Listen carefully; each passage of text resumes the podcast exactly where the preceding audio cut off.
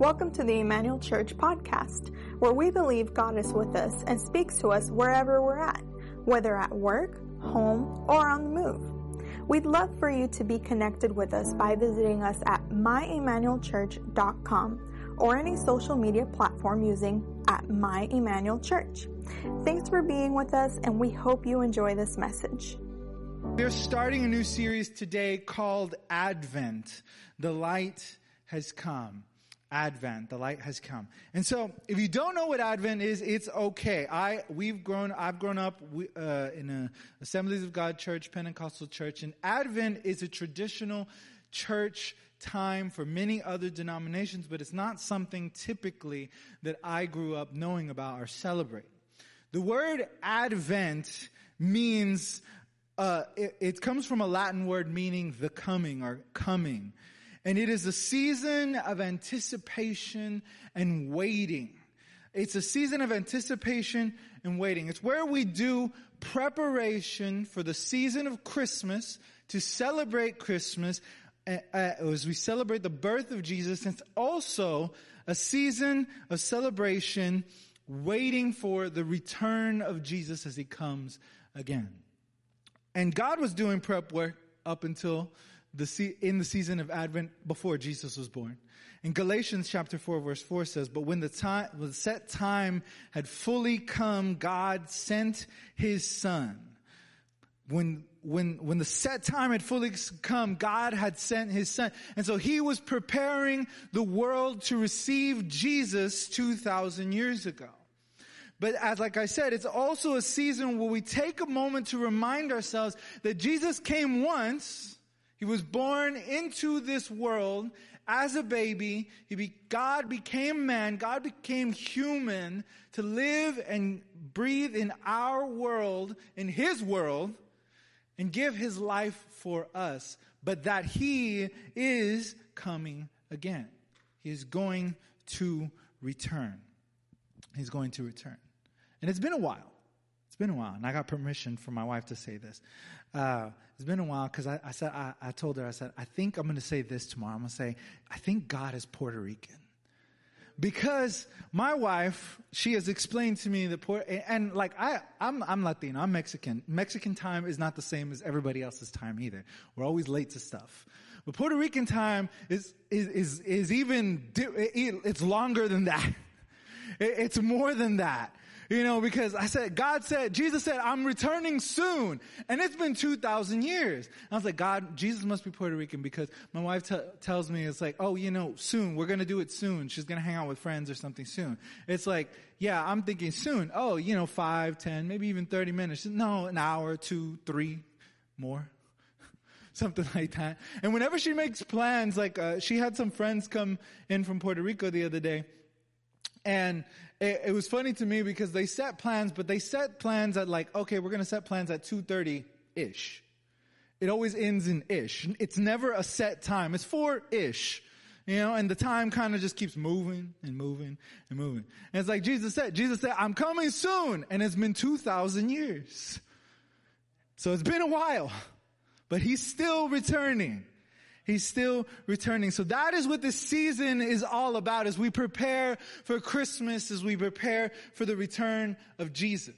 Now I love this time of year. I, I love the decorations. I love the general feeling uh, uh of joy, uh, the food, the gifts, the presents, the, you know, everything. It, it is my favorite time of year. You can ask my wife. All throughout the year, I just burst into Christmas music. Like it doesn't matter what January Christmas music, June, July, August. I'm always singing Christmas music, and it's just because I love this time of year. I, have I've loved I've always loved the Christmas season. And growing up, to prepare for Christmas, you, you we would usually start the day after Thanksgiving. We would go and uh, buy a Christmas tree or set up a Christmas tree. We'd start setting up decorations in the house. And if you talk to my parents, they'll tell you it wasn't enough for me for us to set a Christmas tree up downstairs for the home. I set my own tree up in my room. I decorated my room for Christmas. I still do that today. Like you can, my wife will tell you, I decorate every single room has something Christmas in it. It has to like, it doesn't matter. I have to find a way to make something Christmas. You know, I have to find a way to make it Christmas. And little by little over the years, the time in which I have been preparing for Christmas has moved up too. It used to start right after Thanksgiving because I was always busy, you know, on Thanksgiving. I would always be at youth convention events and other things like that. So I'd never really celebrate Thanksgiving. And you see that stores, they kind of like forget about Thanksgiving too. Christmas goes up after Halloween. Like day after Halloween, the Christmas decorations are out. That's it. They're getting ready earlier and earlier. And so I have followed suit. I had my Christmas tree up like the second week of November and Stephen, our worship director here, he stopped by, dropped some furniture on my house. He's like, man, it's too early. it's too early. I'm like, not for me. I'm getting ready for Christmas. And so I love it. I love, I love it. But, but it is really easy during this time to forget that Christmas is more than just the decorations. We get caught up in preparing for the festivities, the parties, the planning, the gifts. We, we're asking people for wish lists and gift lists and planning white elephant and gift exchange and secret Santa and what are we going to eat for Christmas? Whose house are we going to this year? Where, what, you know, what, are, are we going to do anything extra? Are we going to go look at lights in the neighborhood? Are we going to go to uh, the zoo lights or, you know, wherever, Santa's Wonderland or something? We make our Christmas plans and we get caught up in the festivities and we forget there is so much more to the Christmas season than this. Because it's supposed to be about Jesus. It's supposed to be about Jesus. And so I want to look in Matthew chapter 3 verses 1 to 3 is our, our, our focal point scripture for today. In Matthew chapter 3 verses 1 through 3, we find a man by the name of John the Baptist who is Jesus' cousin. They're related. I don't know if they hung out or anything because in this story, when John sees Jesus, it's like he's something otherworldly to him. Like they never hung out. They never talked to each other or something. But, but I think it was because he understood that, yes, Jesus is my cousin. I might have grow, grown up playing in the streets with him and going to his home and having dinners and celebrating festivals with family. And I've seen him, but Jesus is more than that.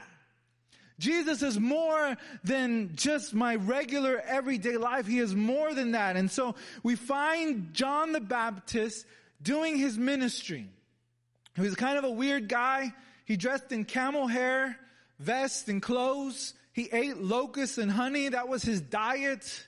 And he was going through the streets telling people that the kingdom of God had come and he was baptizing them. And this is where we find him. In verse 1 to 3 it says this, In those days John the Baptist came preaching in the wilderness of Judea and saying, Repent for the kingdom of heaven has come near. This is who was spoken of through the prophet Isaiah. This is the writer of the book of Matthew telling us. This is who the who was spoken of through the prophet Isaiah, a voice of the one calling in the wilderness, prepare the way for the Lord, make straight paths for him.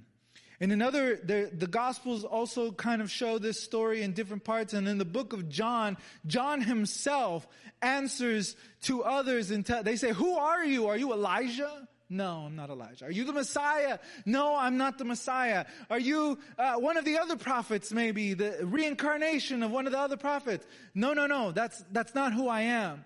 Then who are you? Because why are you doing, why are you baptizing people? Why are you telling people to repent? Why are you calling people to God? And he says, all I am is the voice calling out in the wilderness, prepare the way for the Lord. Prepare the way for the Lord. So the question I want to answer today is what then do we need to do to prepare for the Lord? What do we need to do to prepare for Jesus this holiday season? What does that even mean? What does that even mean? So to prepare for Jesus means two different things, and we're going to talk about those in a second, but I'm going to say them first. To prepare for Jesus means two things. It means to prepare our hearts for Him and to prepare the way for others to meet Him. But it takes work and it's not easy. Preparing is, is never easy. You know, me and my wife, every, uh, every, one, every once in a while, we entertain the idea of having like a Christmas party or something else with friends. And we've done it a couple of times. And the prep work is just like stressful. I don't know if you've ever thrown a party or if you've been in charge of Christmas or anything like that, but it's just stressful. Like it seems like a good idea, you know, when you're talking about it. It's like, oh yeah, and we can do this, and we come up with fun ideas of how to present food and hot chocolate bar, or different kind of drinks you can have, different kind of food you can have, different kind of, you know, stuff. It's like, oh, we can set it up this way. But then the day comes and you start preparing, and everything just seems so stressful. It, it, it's it's not easy work. It's hard. In the end, you like in the end, every time after everything is done and everybody has gone home, we've always said, oh, you know what? That was fun. We should do it again. But while we're doing the prep work, we're always like, never again. We are never again planning a party. We're never inviting anyone to our home again. Cause it's too much work. The cleaning, the cooking, the, the setting out, making sure we have enough for everybody. Did we buy enough? Eh, like, what if we run out in the middle of all of this? Like, what, what are we gonna do? And so it is stressful and it's hard work. And it's not easy because we have we have a certain way of doing things in life. And we we don't like it when something new is thrown into the mix. When we when we try to to fix ourselves or we try to to do something out of the ordinary or do more than we are used to it's it, it throws us for a loop it's not easy to find ourselves in that kind of thing that's why prep work is not something that's supposed to be done just one time a year. It's supposed to be something that's done all of the time. It doesn't make it any easier, but it makes it part of our lives. Think about Olympic athletes. When they're not, the Olympics is only like every four years, whether winter or, summer, but they're not doing nothing during the four years and then the year of the Olympics, they suddenly start preparing. No, every day of those four years leading up to the Olympics is that prep work. They are engaged in that prep work. They are getting ready for it. And up, and the season of Advent gives us a notice of that up until the time that Jesus was born, God was waiting. Like, that's an interesting phrase that Galatians 4 4 uses. It says, when the fullness of time had come, when everything was set, that is when Jesus was to come. That is when Jesus was to come. So prep work is necessary. Preparation is necessary. Had Jesus been born in a different time, things would have been different. But 2,000 years ago, we find the Roman Empire in control as the major power in the world. And I always thought this was interesting. Why during that time? And the Roman Empire was so innovative, so different. Like every, every nation that they literally conquered, they made Roman. They gave them roads and running water. They made their cities better. They made, they did all kinds of things. They did horrible things too. Don't mind, you know, don't forget about that. But up until that point in time, there were not central highways that connected the world. But when the Romans came about, there were. There were dirt roads before, but now the Romans paved the roads. So this was a time when the world was beginning to become more connected. And Jesus came into a place where the world had heard silence from God from 400 years, and he was ready to bring a message that would be spread across the world more easily that we spread it across the world more easily. And so this prep work was necessary for God, but it is also necessary for us. What can we do to prepare ourselves for Jesus? What can we do to prepare others for Jesus? So the first thing I said is that we must prepare our hearts to receive Jesus not only during Christmas, but every day of our lives every day of our lives. And we do this first by repenting. That's a word that nobody likes to hear, repenting. Even if you, if you even know what the word means. It is confessing, like we, we, we associate repentance with confessing of sins. It is us calling out to God and re- confessing sin. And now repentance though in the New Testament means to change one's mind. It is to change the way you think, to change the way you perceive things, to change the way you uh, look at the world, to change the way you live. Because it wasn't simple. It wasn't just simply change your mind. I watched a TikTok this, uh, was it this morning, I think? I watched a TikTok this morning of a snow, snow covered area and these ducks were walking out of their barn or, or, whatever they were in and they were being released. And all of them came flooding out and they were out for like 10 seconds before one or two of them were like, nope. And they immediately returned back to where they came from. They're like, nah, I ain't about this life. And it's that, but it's not something so simple as that. It's like, no, it's too cold. I guess I just won't go out. Or no, it's a, it is a drastic change. It is a one, making a 180. It is turning, literally making a hard stop and turning around your life. It is a different, it is, it is to go from one extreme to the other. Because to repent is to change your life completely. It's say, this moment right here, that I'm starting in is I don't trust my life to Jesus. I, am living my own life for myself. But in the, ne- the next is to move to the opposite extreme and says, now my life is completely dedicated to Him and not for me.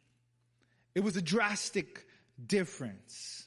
And repentance is not easy because repentance requires that we admit that we are living wrong are doing wrong.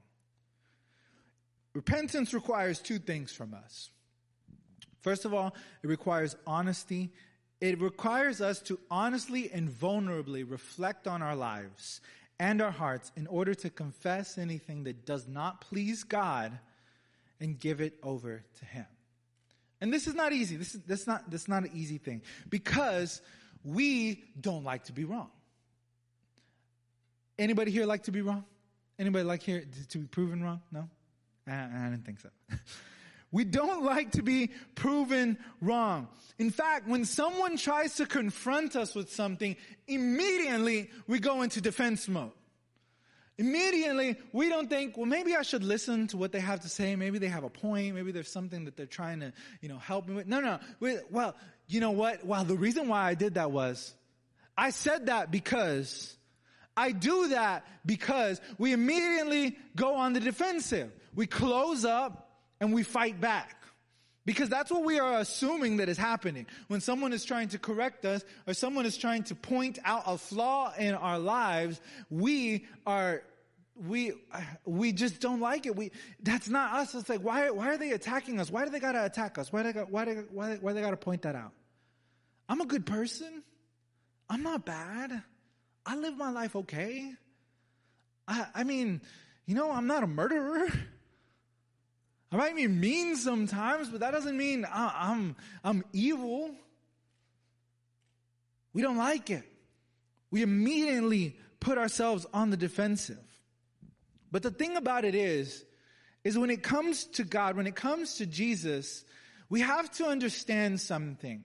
And we have to understand that if, if someone is acting in love and they are trying to point something out to us that we need to change in our lives, if God is pointing something out to us, it is because He loves us.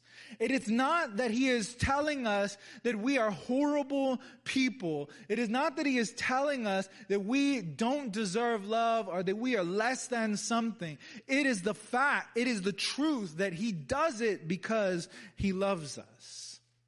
You know, I always hear people say, you know, God will never judge me, and I'm talking about how, I, uh, I mean, only God can judge me. And I, I hate when people say that because it, it's, you know, it's ridiculous statement, doesn't really make any sense.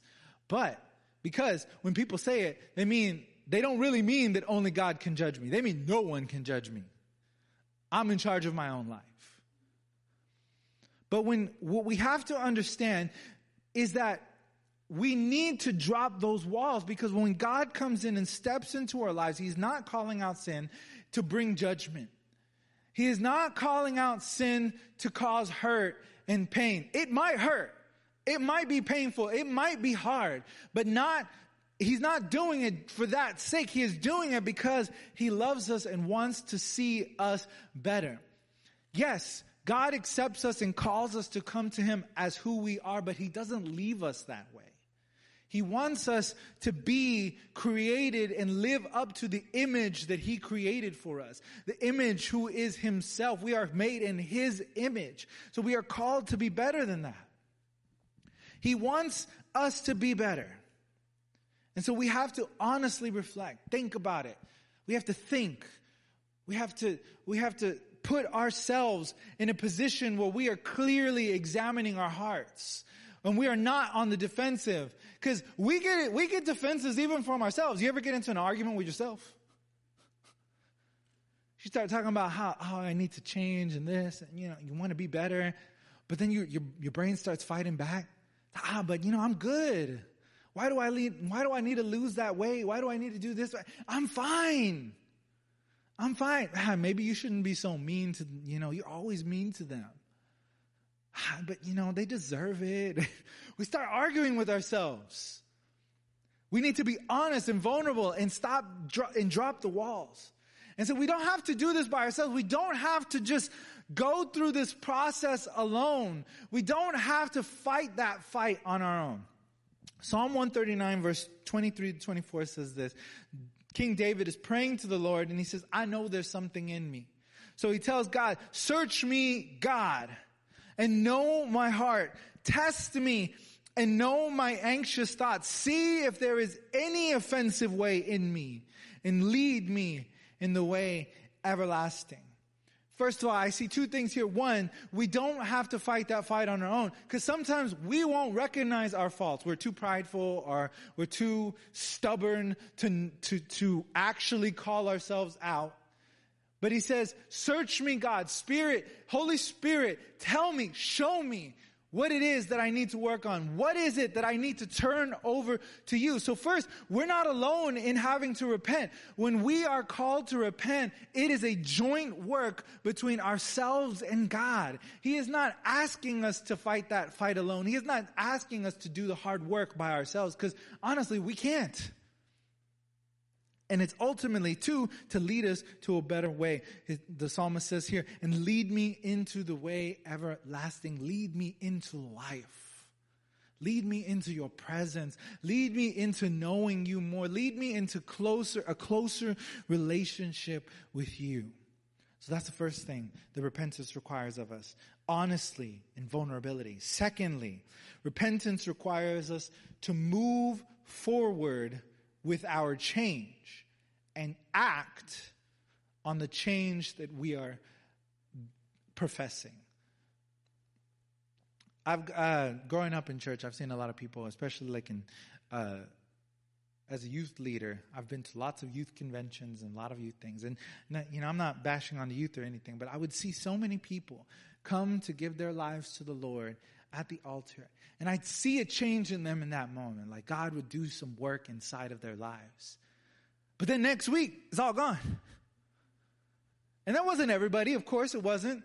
Because there are people today, not even just youth, adults that do that. I've seen so many people throughout my time in ministry come and give their lives to Jesus week in and week out. And not, and that, that's not a bad thing inherently, but they continue to go back to the way they're doing things they were doing things before. They make a 180 in the moment, but immediately they make the rest of the 180 and make a 360.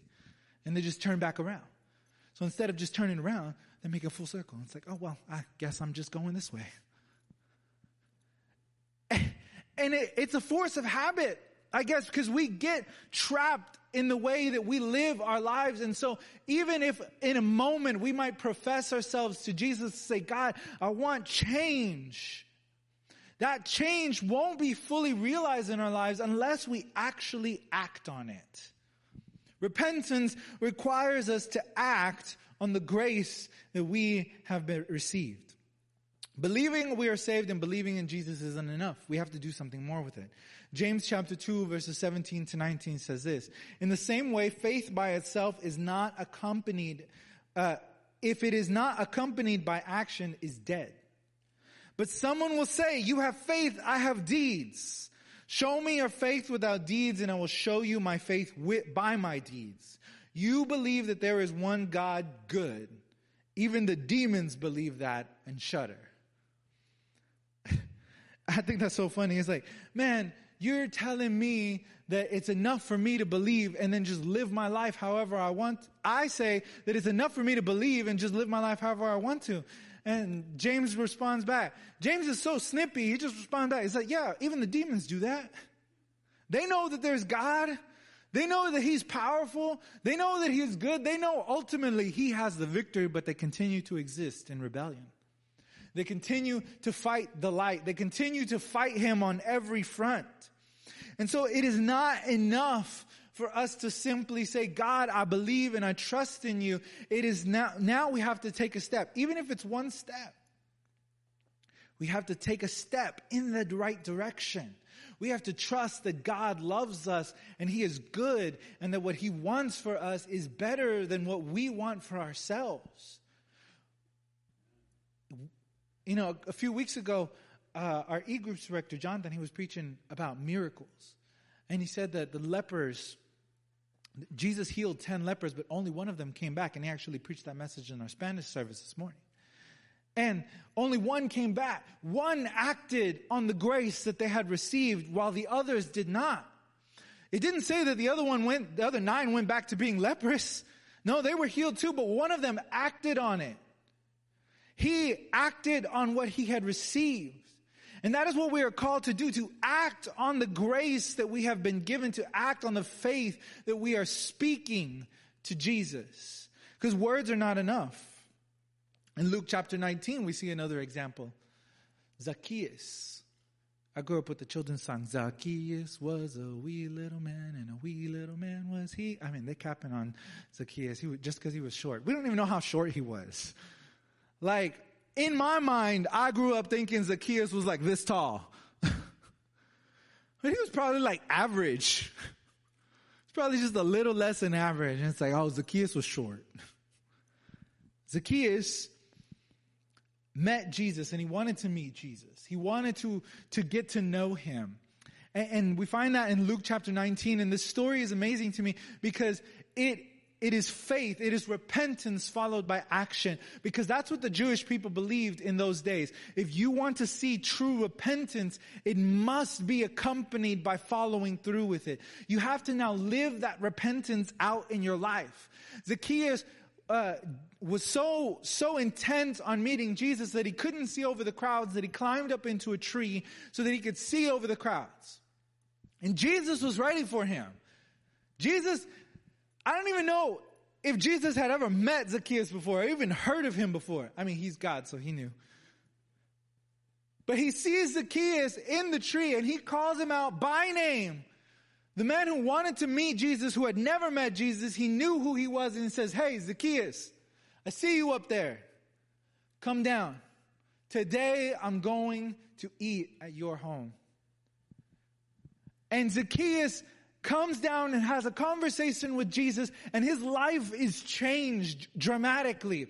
It says in that moment, he decided not only to believe in Jesus, but to act on it. Zacchaeus was a tax collector, much like one of the disciples was Matthew.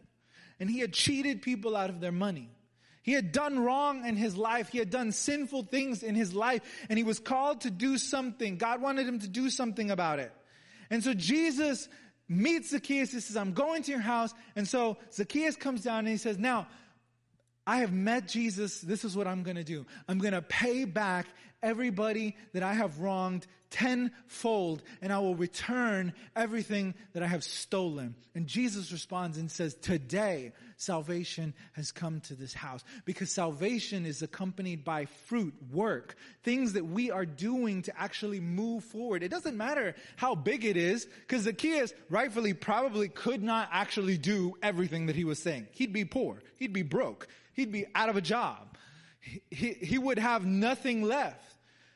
But he was w- willing and intent on wronging, uh, uh, fixing the wrongs that he had done. We must act to prepare our lives to celebrate Christmas and the second coming of Jesus. We have to live out the grace we have been given in Jesus. Now, that's the first thing. I promise I'm not going to take too much longer. Because my wife was like, You got to preach. No, I'm just kidding. This, the first thing is we need to prepare our hearts for Jesus. And the second thing we need to do is prepare the way for others to meet Jesus. And we do this in two ways. Two ways. First, we must take advantage of opportunities presented to us. We go through life a lot of times not really realizing how many people need to experience the love of Jesus. We go walking through life with blinders on, basically. We go to work, we go to school, we go to, to shopping, grocery shopping, we go wherever you go, wherever you do life at. We go through life and we have blinders on. We don't see the people are around us. Sometimes we even ignore those that are noticeably in need. Those that are suffering from homelessness. The person that we see maybe crying on the side of the road. Eh, are having a tough time, the person that obviously seems like they're struggling, and we put blinders on because we think, I have other things to do. This is not my problem. Because that's how we're taught to live. Mind your own business. Pay attention to yourself. But that's not what we're called to do as believers. We are called to take advantage of opportunities to show love to other people. That means we have to take stock of our surroundings. We gotta take a moment to actually see. Like the phrase says, stop and smell the roses. We gotta take a moment. If we're moving so fast paced through life, how are we ever gonna notice these things? And that's the problem with the culture that we live in. Everything is fast paced. Everything has to be done. We're always working. We're always hustling. We're always doing something. And as a result, we miss the people that are around us that are in need of Jesus. There are so many chances for us to share Jesus with others. And I don't mean just beating up, beating them with the Bible, because that's what a lot of people think sharing Jesus is. No, but extending the hand of grace, extending the hand of love to those who need it in their moments of darkness and weakness and hopelessness. That is what we're called to do, but we cannot see it because we're moving too fast. Psalm chapter 46 verse 10 says, Be still and know that I am God and I will be exalted among the nations. I will be exalted in the earth. We have to be still. And Jesus understood this principle. There were many times where Jesus stepped away from the busyness of his life because Jesus was popular. He had lots of crowds following him. He was always doing something. He was always on the move. He was always traveling. He was always going places. He had miracles to do, people to see, salvation to bring. He was a busy man. Yet Jesus made an effort to take time to step away from all of that. To take time to spend time in the presence of God, to get perspective, because he knew that if he stayed around the crowds too long, if he stayed in the busyness, he was gonna miss things. And he needed to get back with the Holy Spirit and say, show me. Let me hear. Let me see. Let me know what I have to do next. We have to take advantage of these opportunities, but we will only be able to if we take a moment to stop and see who needs Jesus that is around us right now. Secondly, we have to make opportunities to serve others by being, by having our lives be a witness that God is good. That God is good. Because I'm convinced there's, like I said, there's opportunities around us that we don't see. But I think there are also ways that we can make opportunities for other people to experience the love of Jesus. Even if we don't see someone in need in the moment, that doesn't mean there isn't a chance for us to share the gospel with someone who needs it. I'm reminded of a story that happened uh, a few years ago where um, someone in the line at Chick fil A, and it was shared on the news. Uh, and it's a crazy story because someone in the line decided as they were paying for their food, what they were going to do was they were going to pay for the car that was behind them. And they said, ah, I'm going I'm to be generous today. I'm going to show kindness to someone. I don't know what they're going through. I don't know what's happening in their lives. I don't know if they need it. They might not. They might be fine. They might not need me to pay for their food. But I want to do something in this moment that expresses love and kindness. And so they did. And what ended up happening was a chain reaction. That person who had their food paid for then said, you know what? This kindness that was shown to me, I'm going to extend that kindness to the person behind me. And that continued for about two hours that car after car just simply paid for the meal of the person that was behind them. Those are ways that we can step into the world and create opportunities for other people to know Jesus. Maybe we don't see anybody with a need, but hey, you know, I can show love to someone who doesn't seem like they need it. We have that chance because that's what Jesus did. He made certain that he was going to places that need, where people needed him. And sometimes he had appointments the disciples didn't know about. He had it in his schedule. like, sometimes Jesus was just interrupted. People would just come up to him and ask for healing, shout him down the street, and he would do it. But sometimes Jesus had appointments. He says, I know that there's a place where I can go, where I can make an opportunity. He went through Samaria and he says, Hey, today we have to go through Samaria. And his disciples like, Hey, no, you know, uh, we don't like the Samaritans. They're not good people, you know. When we go through, that's when we got to lock our windows when we drive through the neighborhood. We don't like that place, Jesus. Can we avoid it? He said, No, no, no. I have an appointment. You don't know about this, but I have an appointment there. And he met a woman at the well. She didn't know. She didn't ask of him anything. She just saw him and says, Hey, I'm thirsty. Can I have some water? And she's like, I, you know, I guess. And he proceeds to step into her life and he says, You know what? I know everything that's going on in your life because I am the one that you've been waiting for. You, you, you've tried to find your worth in men, but here I am. I am the one that gives you true worth, true value, true love. We have the opportunity, we have the ability and the authority and the power that Jesus has given us himself through his Holy Spirit to step into the world and make opportunities for people to know the love of Jesus. And we can do that through love and compassion, simply extending a hand of compassion. Sometimes that means just listening to people without judgment. I had a conversation recently with somebody that they were getting mad at me. I'm not going to say who this is, of course. Private, protect people's identities. I was having a conversation with someone and they were getting mad at me. They said, well, you know, we need to, when we preach the gospel, we need to tell people they're sinners. We need to call out their sin. They need to know. And I was like, I mean, is that what Jesus did though?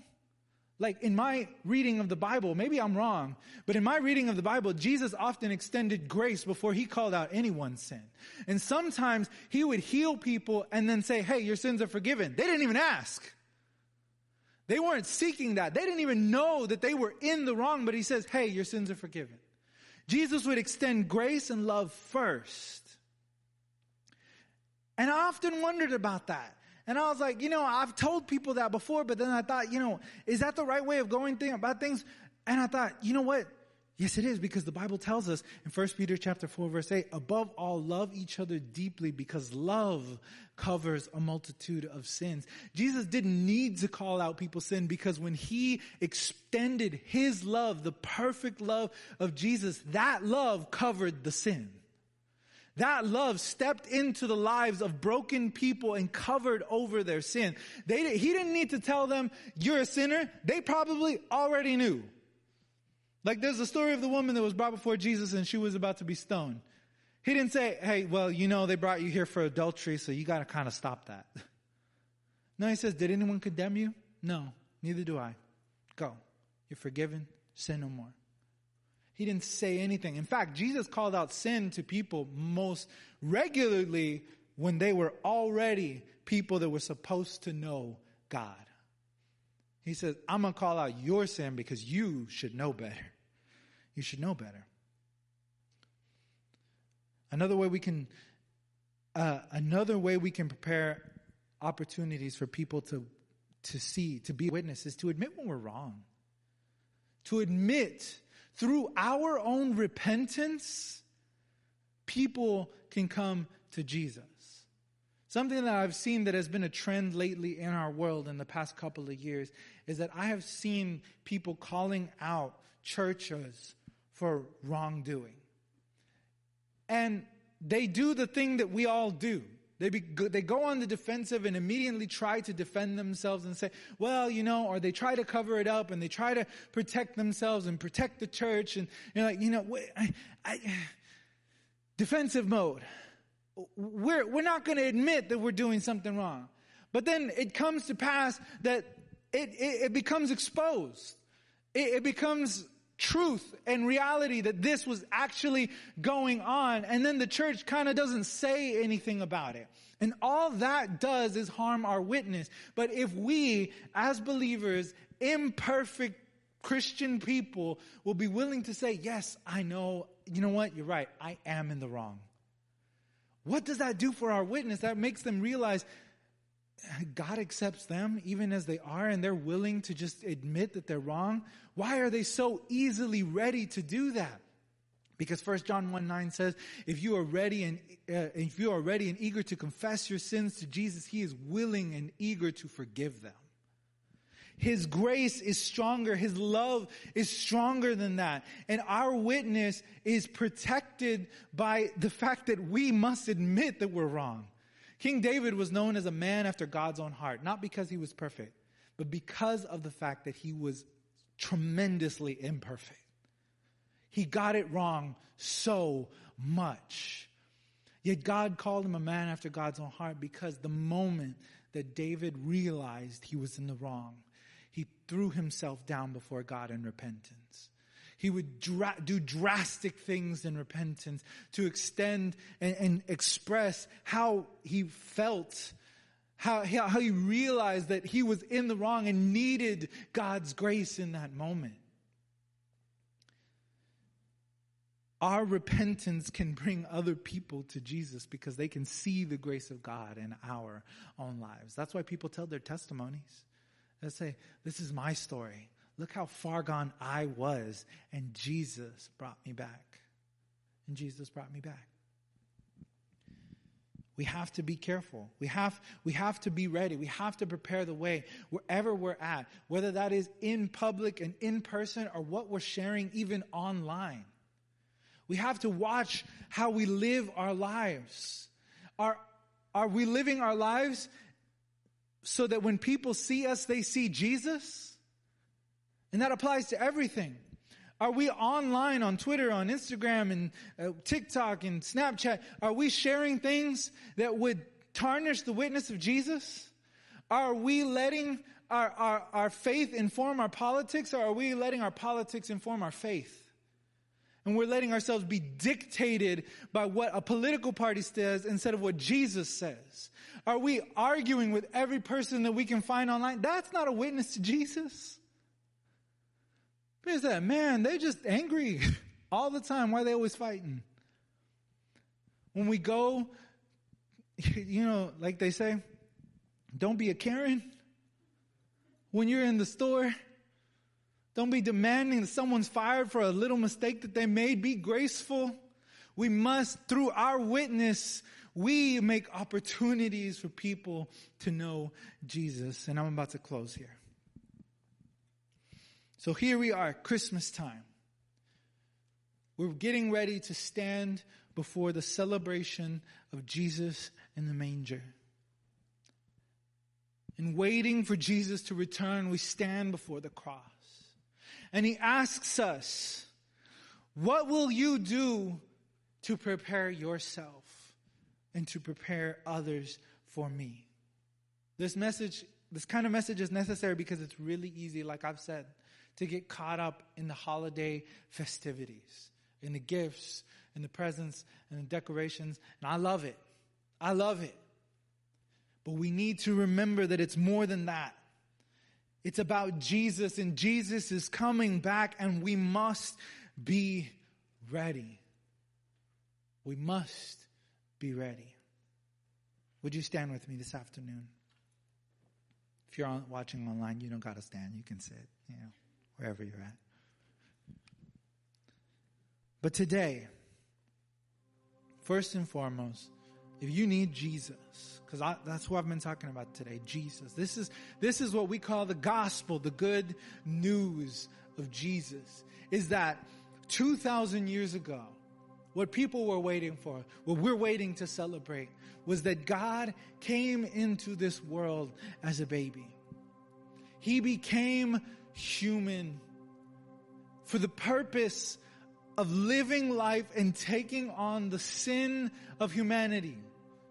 The sin of every person that lived 2,000 years ago and the sin of every person that lives today, you and me. And he lived his life and on that cross, 33 years later from the manger, he gave his life and he took our sin, our brokenness, our hopelessness, our sickness, our darkness. He took it on himself and he says, I am become sin so that it can be defeated through death. And then he came back three days later, the miraculous story that can be hard for believe for some people, but he came back. He came back because he needed to prove that death doesn't defeat me. I put sin to death, but death doesn't defeat me. And he extends that gift, that gift of himself, the gift of his grace, the gift of his love that says who you are right now, where you're at, whatever you are going through. Here I am. Here I am. All you have to do is hand it to me. Just give it over to me. And I can give you a second chance. I can make you new again. I can make you new again. And in fact, not just for those who need Jesus, who have never known Jesus today. I want this is this is for all of us.